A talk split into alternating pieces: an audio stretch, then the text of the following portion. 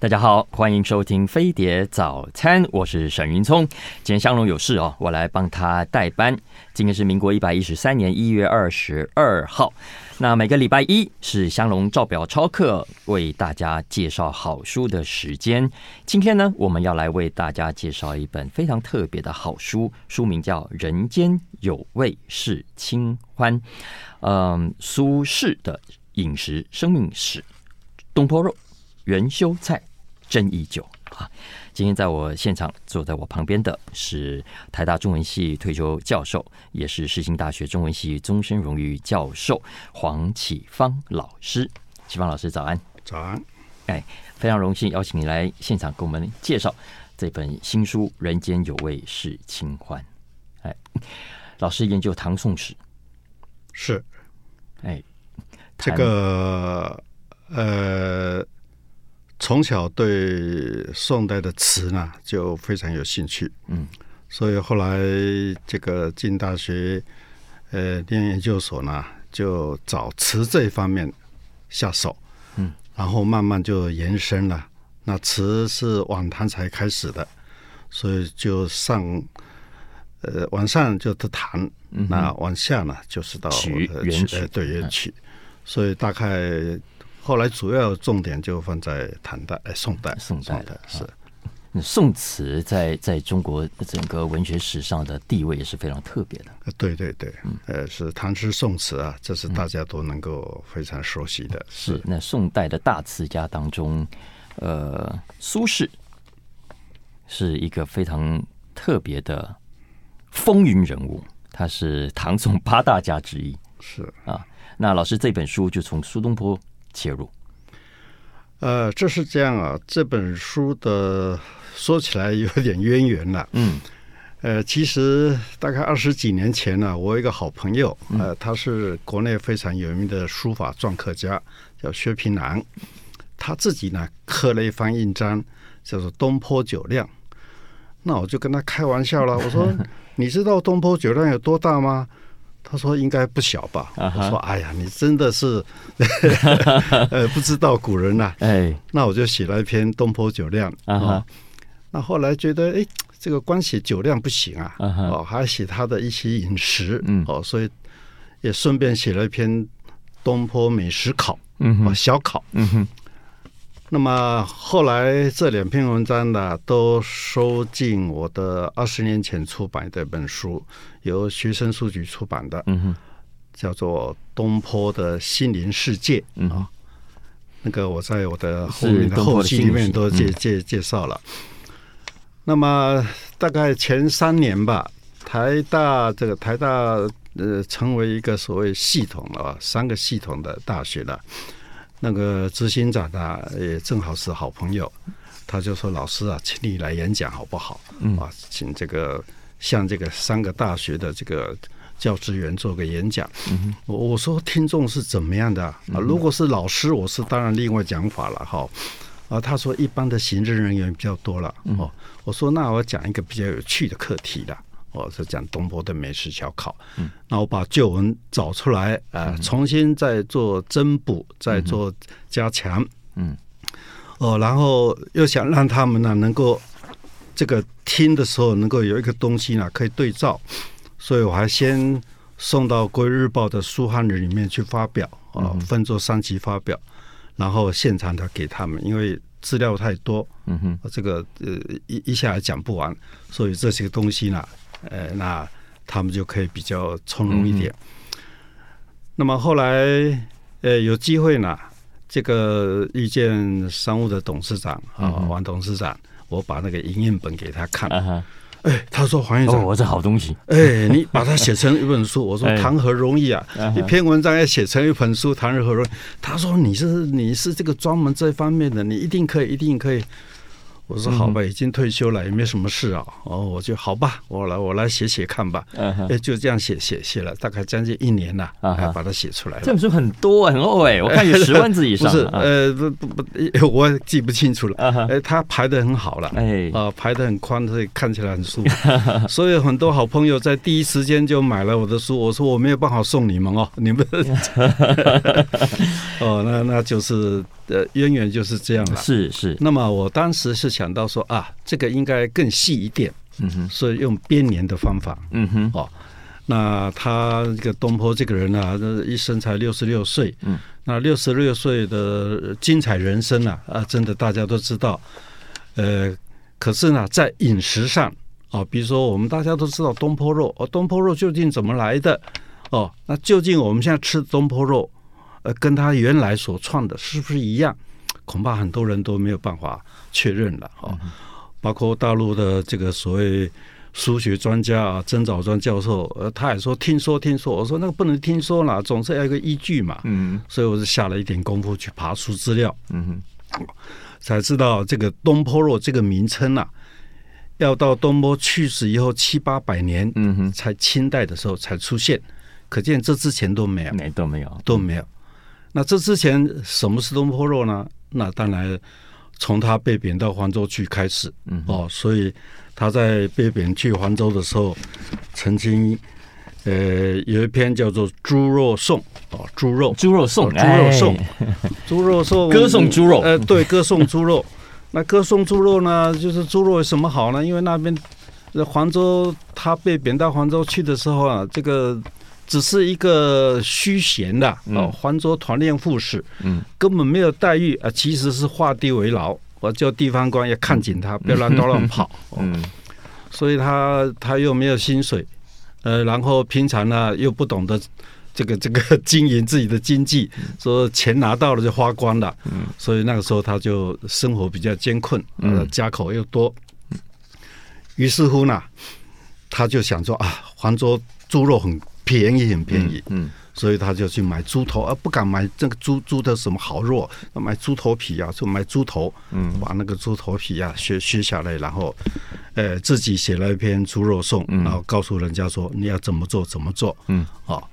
然后一天他吃两碗，吃的很满足，啊，这是他这个所谓东坡肉的。啊。嗯、那么因为这个书名这个副题啊，嗯、是后来加上去的，编辑部的同仁啊帮我加的。呃，他们当然精挑细选了，具有代表性的。对，三道肉、元修菜、正一酒，正一酒，嗯，有酒。有菜有肉，都有了，呃，所以这个也也，我想这也很有意思，对，很有意思。他们这个编辑很用心，对，也看得很细哦。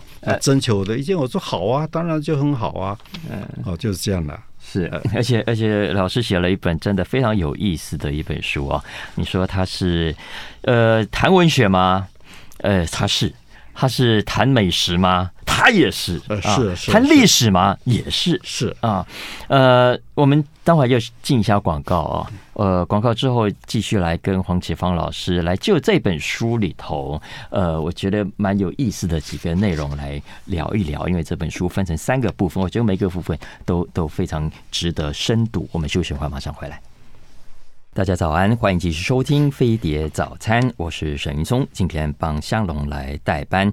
今天礼拜一是推荐好书的时间，今天要来为大家介绍的是《人间有味是清欢》，东坡肉、元修菜、真依酒，苏轼的饮食生命史，作者是黄启芳老师。现在黄教授就在我旁边来现场跟大家聊聊这本书哦。苏轼啊，我们一个一个来好了，呃。我们先从酒来谈起。刚 刚老师有讲到苏东坡酒量到底如何？哎呦，我听了也很好奇，酒量到底好不好？呃，他酒量真的是不是很好哦。那他自己曾经写过一首诗啊，那个朋友送他酒，呃，送他这个呃这个酒食啊，那他就写了一首诗说。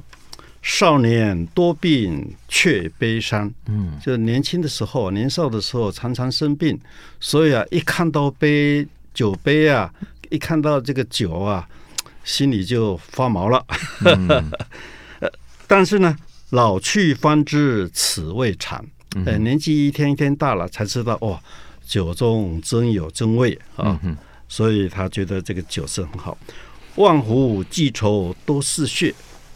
那他被贬到黄州去的时候写这首诗，嗯，所以啊，呃，这个一个一个才气八才高八斗的人呢，被贬到一个地方去，什么事都不能做，那他觉得哎，寄信于这个酒呢，应该是最好的了。嗯，所以一壶春酒落为汤哦，一壶春酒，再也没有比这个更好的、更好的了。嗯嗯，但是他真的酒量不好哦。嗯。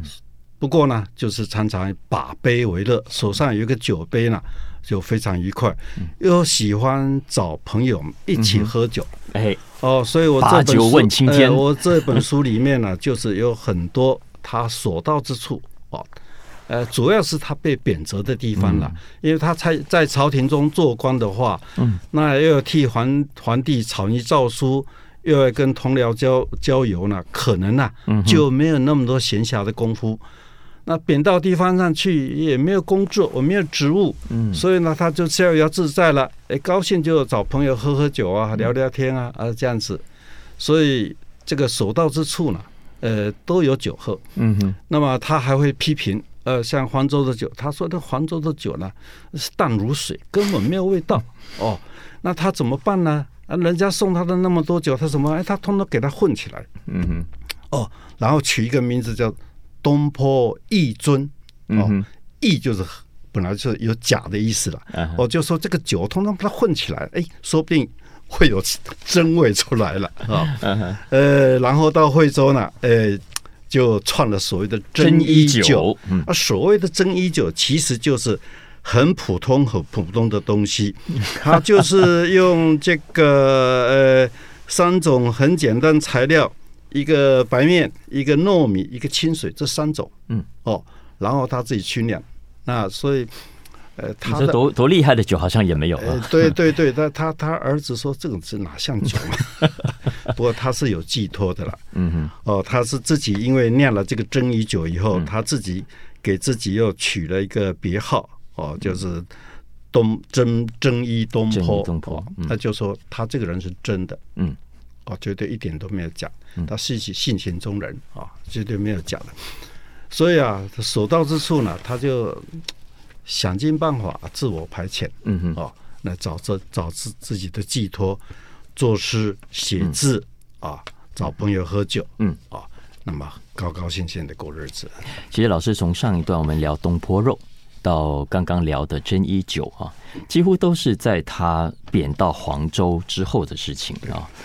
而黄州，我我看到老师这边整理的年表哦，苏东坡贬到黄州的时候，大概就四十四、四十五岁，四岁、四十五岁，四十五岁了，是正值，其实正是壮年的时候啊。所以你可以想象，被被被贬到那里，然后等于被软禁，还有被看着，这个心情是是非常不好的啊。这个这个心境，我想他一定呃很需要有所排遣。我想，这个可能也是激发他呃某种的转移自己情感或情绪的方式。呃，没有错。或许啊，我们可以从他这一生的经历啊，呃，来这个呃，或许有时候一般人不会太注意啊。呃，想想看，他二十二岁考上进士，考上进士当年，他母亲过世，啊，母亲才四十八岁。隔了十一年呢、啊，他正好调回朝廷做官，他父亲过世，啊，才五十八岁。然后稍微早一点，他的原配也去世了。呃，他十九岁结婚，这个原配王福啊，才十六岁。啊，夫妻两个人才十一年，啊，生了一个小孩，啊，然后呢，呃，在他这个守丧期满以后，他娶了。这个原配的堂妹，嗯哼，好，那这个堂妹跟他在在一起的时间倒是比较长一点啊，前后大概有二十五年，嗯，也是比他早死，嗯，也是比他早死，嗯，还后来跟着他到黄州，然后还后来生了一个小孩，哎，对，生了一个小孩就是老二，嗯，就是苏代啊，老二，然后在他到密州去的时候，嗯，他有一个丫头了，叫王昭云，嗯，才十二岁。那十二岁呢，在黄州呃，这个被被赦免啊，被这个量仪的时候呢，嗯，哎，这个王昭云生了个小孩，可是也夭折，夭折了啊，不不满两岁啊，其实不满一岁就死了，嗯嗯，他非常伤心，非常伤心。然后王昭云到了惠州呢，也死了，嗯哼，哦，才三十四岁，哦，所以他这个夫妻缘好像很少，嗯、父母缘好像也不不是那个。嗯嗯、你看，母亲四十八岁就去世，父亲五十八岁就去世，嗯、然后三个太太，前后三任太太，嗯，都是很年轻的，是哦，外加连小孩都要、呃，外加小小孩，呃，他一共他一生就是两个小孩嘛，嗯、一个苏苏买，一个苏代，嗯、那苏顿就夭折了嘛，啊。那他这个人是很大量的，可是呢，他在被在在这个呃湖州啊，嗯，哦，江湖的湖在湖州啊，被逮捕下狱下天牢哦。他曾经在从湖州到汴京的水城上啊，他曾经想要跳水自杀的，嗯嗯嗯，哦，结果没有成，被人家拦住了。后来被关到天牢，关了一百三十天了。嗯，哦，那反正就，呃，可能也是受到很多的这个我不合情理的一些待遇了，嗯、所以他也想自杀。嗯，哦，那结果也没有成功。那经过这样子两次啊，他想要这个致敬的一个没有完成的、没有成功的经验以后，嗯，他大概对人生都看得非常的。呃，透彻了。所以有一件事情，我可以顺便提一下。呃，很多人呐、啊，对于当年屈原为什么要投江自杀呢，都很不谅解。嗯哼，为什么一定要这样子吗？哦，当然要考虑他自己的身份，他是楚国的宗室嘛，嗯，对不对？那这个自自己的这个这个祖先留下来的。基业啊，那眼看着就要完蛋了，他当然是有点用施剑的意思。但是后世很多人都觉得不应该这样，呃，这样是没有用。嗯哼。但是东坡对他非常的体谅。嗯，那就是因为他自己有这种经验过了。哦，他又不是赵宋的什么的底细哦，但是作为一个臣子，他就觉得啊，这个真的是啊。所以啊，到黄州开始。啊，他被贬到黄州以后，他其实他心境有很大很大的改变。嗯，呃，以前就有朋友的专门写他在黄州做的诗词，嗯，就是他心情的转变是怎么样。哦，这变成很大的一个课题。他到黄州，呃，到惠州呢，他到黄州是四年两个月，哦，到惠州三年六个月，三年半，然后被贬到海南岛去，又是三年。你看被贬就十一年八个月呢，是啊，很不得了。是啊，他一共才六十六岁，非常漫长啊，呃，很漫长啊。然后这个呃，到到。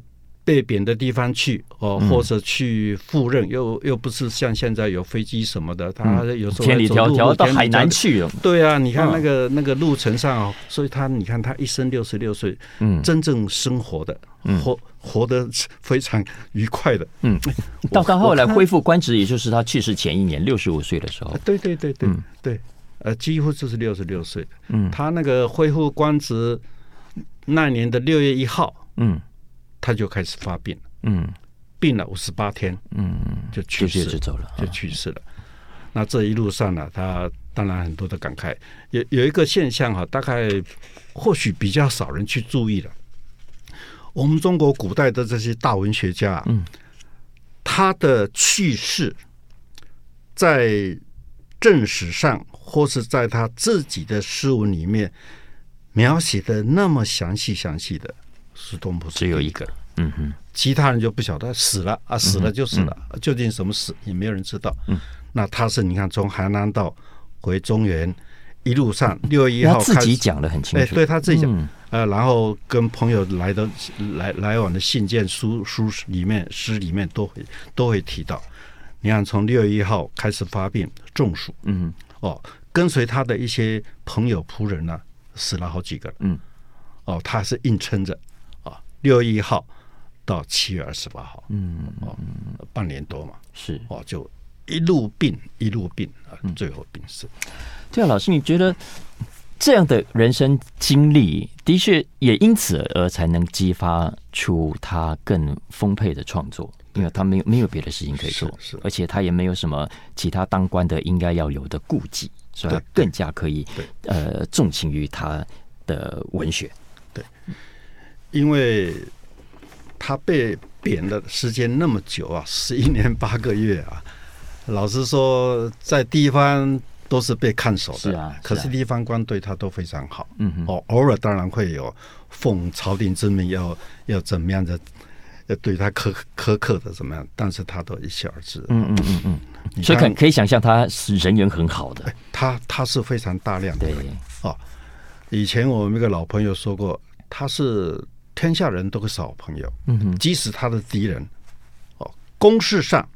哦他是一一个标准，嗯，比如说他跟王安石，王安石百般的要修理他，嗯哼，可是呢，他从黄州被赦免以后，到南京第一站就是去看王安石，去看王安石，害他的人张敦是他早年的好朋友，嗯哼，可是呢，呃，张敦这个这个东坡从来不记恨呐，嗯啊，所以张敦的两个小孩子啊。在东坡当主考官的时候去考进士，他都没有任何的这种埋怨，说怎么样？结果张敦的两个儿子都考得很好，嗯嗯。然后等到他从海南岛回来了，这个呃，张敦的孩子呢去拜访他，哦，就怕他说来报复嘛，嗯。他就说：“你父亲现在很狼狈了啊，我手上有一些。”我在南方地方生活的时候吃的药，嗯哼，因为会中暑、会热病什么的哈，那这个药我觉得很有效，你们寄给他吃。他是这样的一个胸怀的人。哎，老师，你上面写啊，呃，苏东坡是宋仁宗景佑三年（一零三六年）出生，然后上面有个日期，十二月十九日，对，那是农历还是农历？那是农历嘛？好，农历。那顺便也提到了，因为。古人大概大概在民国以前呐，包括我在内，嗯、我我的生日现在身份证的生日都不一样，还是还是农历啊，还是农历，还是农历哦，因为那个世代不同了，是吗？你到现在还是写农历啊？我的身份证是农历啊，嗯、但是换算成阳历，那我的我的大日子啊，那那那不是东坡是景佑三年，嗯，农历十二月十九号生的，嗯哼，当年呐。换那那个西元的话是一零三六年，嗯。啊，可是他正好是年底嘛，嗯，所以换算成当年的阳历变成一零三七年一月八号，一月八号哦，所以现在很多外面市面上的出版物啊。嗯说他的生日都是一零三七一月八号，这是不对的。嗯，因为我们中国人生年跟他的生肖是有关系的。是一零三六年是丙子年，嗯，是他是属老鼠的啊。你变成一零三七年，他变属牛了，嗯，就完全完全搭不起来。是是是，这个顺便也要提一下哈。呃，因为这个古古人跟现代人不毕竟不同了，所以他能够算。你看，如果一零三七年他一一零一年去世。那不是变六十五岁了吗？让他少了一岁了。对 对对对对，这这个其实真的是要去注意的啊。是是，老师，我们刚才聊了东坡肉，聊了珍衣酒，来元修菜呢？哎，元修菜就更有意思了啊！元修菜是家乡菜，嗯，他家乡菜，他被贬到黄州去的时候，有一个他的老乡啊，啊，四川眉州人呐，呃，比他大十岁啊，嗯哼，呃。迢迢万里的，呃，从四川跑到黄州去，哦，那这位这位朋友啊，姓很特别，就姓曹，哦，谷呢就是山谷的谷，哦，曹谷，他的别号叫元修，他的字叫元修了。那东坡看到这个老朋友很高兴，所以他自己有一篇文章说，他说啊，这个呃，我的朋友喜欢吃这个曹菜。我也非常喜欢吃，他用妩媚，嗯，妩媚哈，嗯，说形容这个女子很妩媚，妩媚，用妩媚呢来形容这个元修，呃，形容这个炒菜。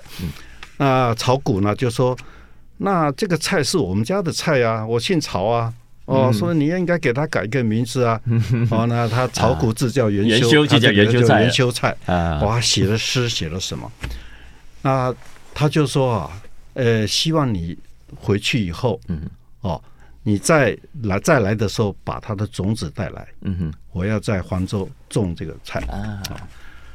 那这个炒股啊，以前大概很少人会注意到，炒股跟他的交情真的，我们可以看出东坡这个人呐、啊，他非常非常，他的朋友真的是万里迢迢啊，他在海南岛，炒股要去海南岛看他，嗯，结果在路上遇到抢劫，就死掉啊，非常非常伤心。嗯嗯，那其实呢，呃，这个所谓的潮菜，这个圆球菜是什么呢？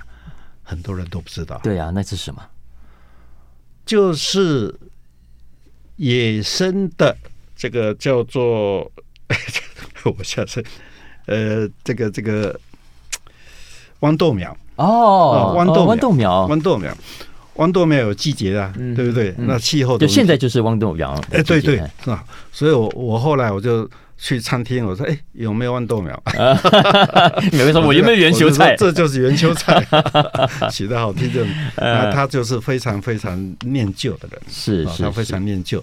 连这种家乡菜哈，呃，他他就一辈子没有办法忘掉，是，而且用那种狐媚来形容，就是很少很少这样子。啊、我们现在正在介绍的是，呃，台大中文系退休教授黄启芳老师的新书《人间有味是清欢》。我们进下广告，再继续请黄老师来介绍他的新书。欢迎继续收听《飞碟早餐》，我是代班主持人沈云聪。今天为大家来介绍一本书《人间有味是清欢》，作者是黄启芳老师。黄启老师，黄老师刚刚提醒我说，这不是新书了，其实这是二零零二零二二年呃七月份就已经出版的一本书啊。那想是安排到今天，哎，特别邀请黄老师来谈这本书。老师，我特别喜欢这本书的书名。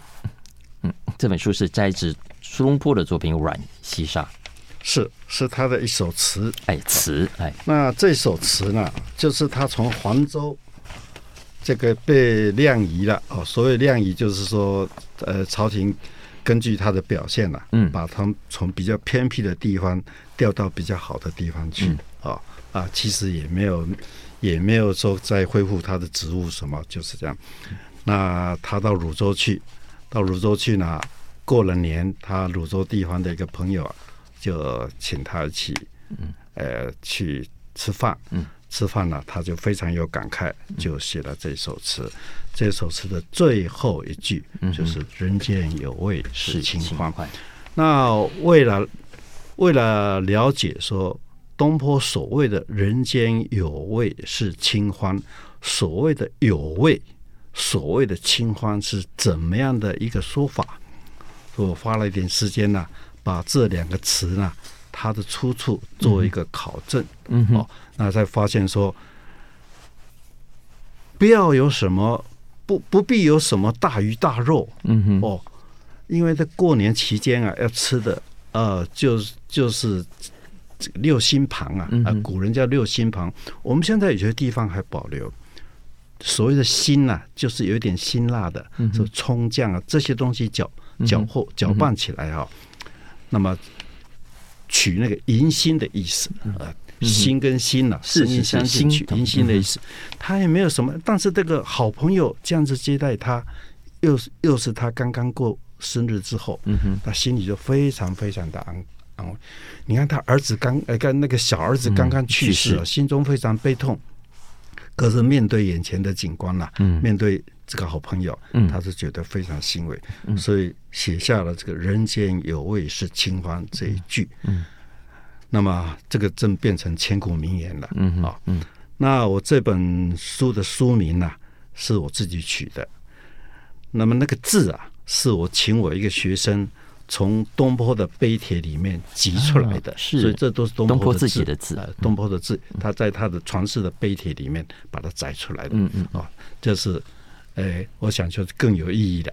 那是像，呃，你刚刚讲到辛啊，就让我想到五星盘，辛苦的辛。对，什么叫五星盘？五五种辛味，有一点辛辣的，比如说萝卜啊，对不对？嗯，葱酱。哦，这些东西，嗯哼，那个辛呐，嗯哼，它跟那个新旧的新跟新年的新呐，声音很近，嗯，所以用这个五星盘代表一种迎新的意思，嗯哼，迎接新年的意思，嗯嗯嗯，啊，嗯，很特别呀，对，很特别。那古人的一种习俗啊，他很重视这个谐音呐，嗯，那讨个吉利嘛，哎哎，对不对？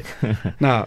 可能我想也应该有一些警惕的意思。是你吃到那种辛辛辣辣的味道，嗯、你要自己要警觉。嗯，新的一年来了，我们应该有怎么样的一种新的表现？没错，没错。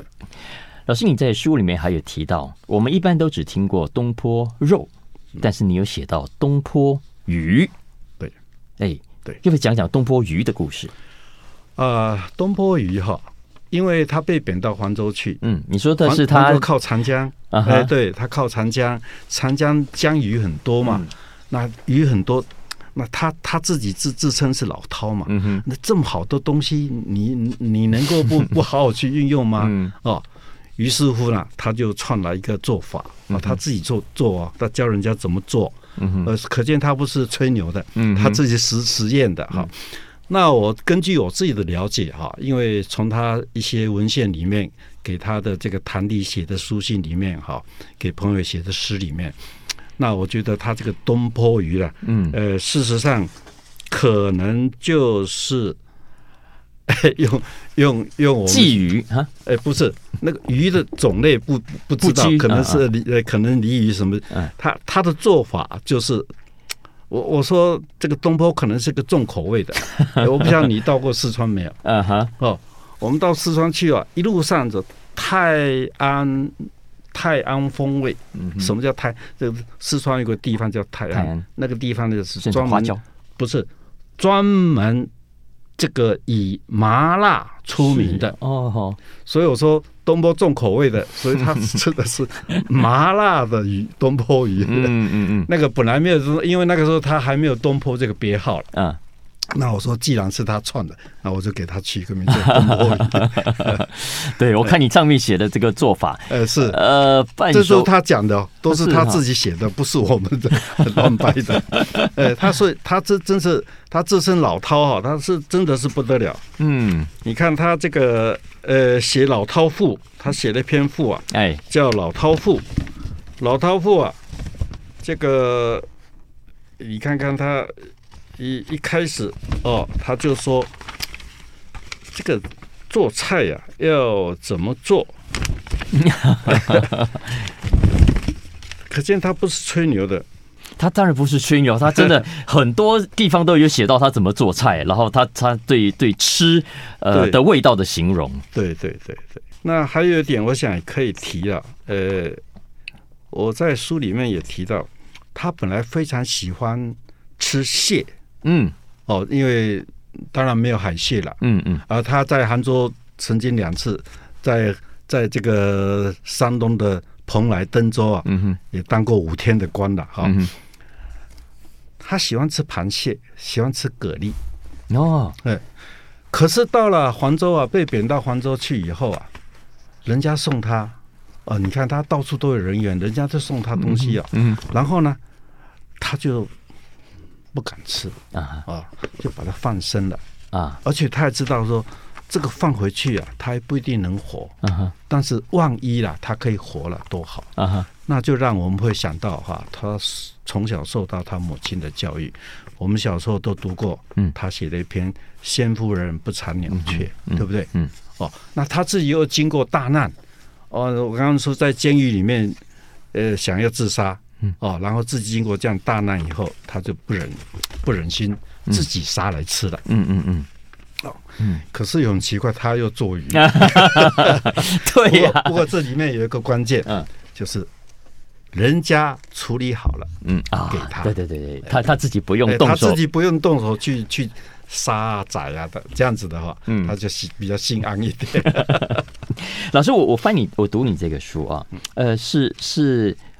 很很有意思的，因为我看你这个书名看起来就讲跟苏东坡跟食物有关，但是呢，你一边在讲他的食材的料理方法的同时，因为你都引述自他自己的作品，所以也在阅读的过程中温习了。呃，其实。不能叫完全是温习，因为很多的作品是我过去都没有看过的。是是，所以所以我觉得我自己也没有看过啊，是吗？哈，对，有些是模模糊糊，但是写这本书的时候就等于重新对复习一遍。对，因为我们以前读的都是苏东坡的，大概就经典几个作品，是从小读到大，但里头的好多的作品啊，你说什么呃《密酒歌》啦，《东坡志林载密酒法》等等，这些都是以前。我我从来没有看过，我都不知道原来他写了这么多呃的作品。是啊、哦，所以。这个，然后你说上面还有个主语法的这一篇，我也是看了你的书，我才看才才看到。然后还有什么二红饭？哎，二红饭，还有 我我觉得二红饭哈，这个是呃，他就是苦中作乐嘛。嗯。哦，那个没有没有米谷啊，那就用这些杂粮啊，嗯，这个凑一凑哈。嗯。我我倒觉得啊，他最最有意思的这个，呃，我现在就常常常常学他这种做法。啊，是吗？学他的做法，他、呃、有有一个有一个地方呢，就是说他他在呃惠州的时候，他一个朋友啊，呃，有一个方外的道士了啊哈啊，就呃有一天就接待他几个朋友吃什么呢？嗯、吃古董羹啊，古董根，古董根，什么叫古董根？古董，骨头的骨啊，OK，呃，这个。懂不懂得懂？那古董其实就是我们后来引申变成古董的意思。OK，那所谓的古董根是什么呢？就是把所有的东西混在一起去熬。什锦汤、什锦羹，呃，不是，他这个就讲到这里哦，我们也必须要有一个认识了。嗯，就说古人呐，对饮食的处理，嗯哼，哦，比如说烹煮啊，那最最方便。最常见的，嗯哼，一个就是炙烤，嗯，烤炙烤，炙烤啊，炙烤。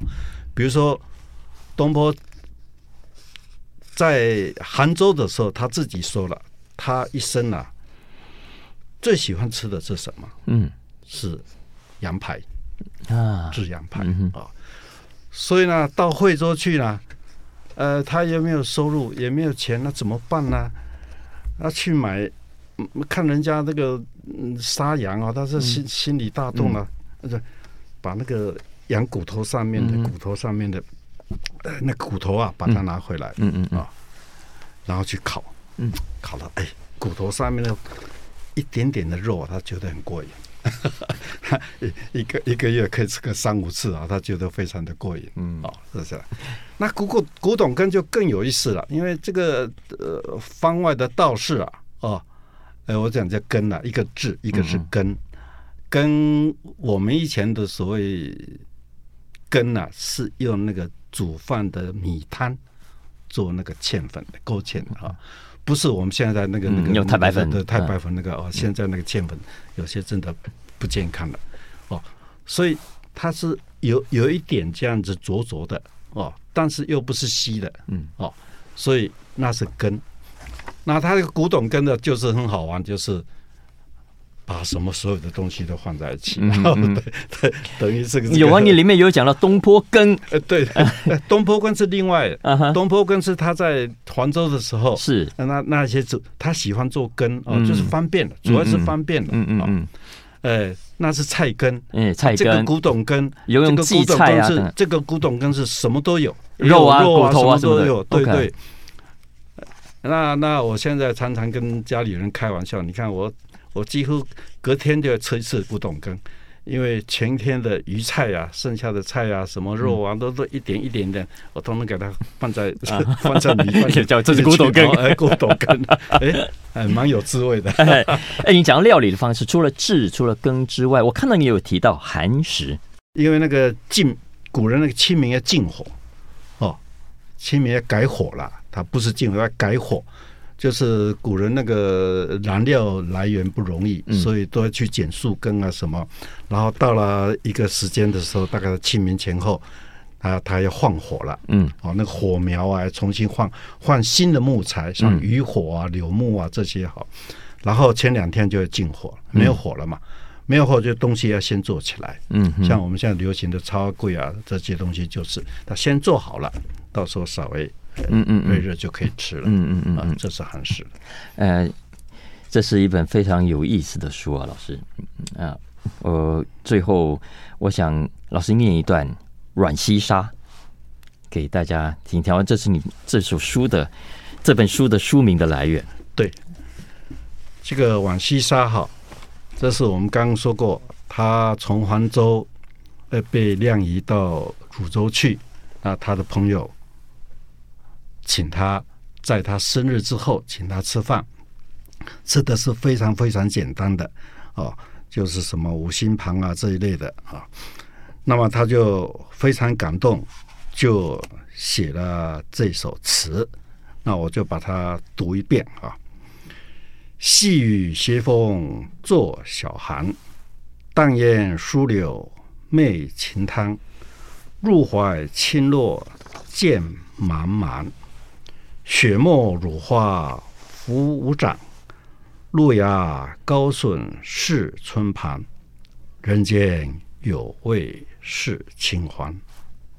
是这个人间有味是清欢，真的就变成了。非常非常重要的代表东坡人格的一句词语。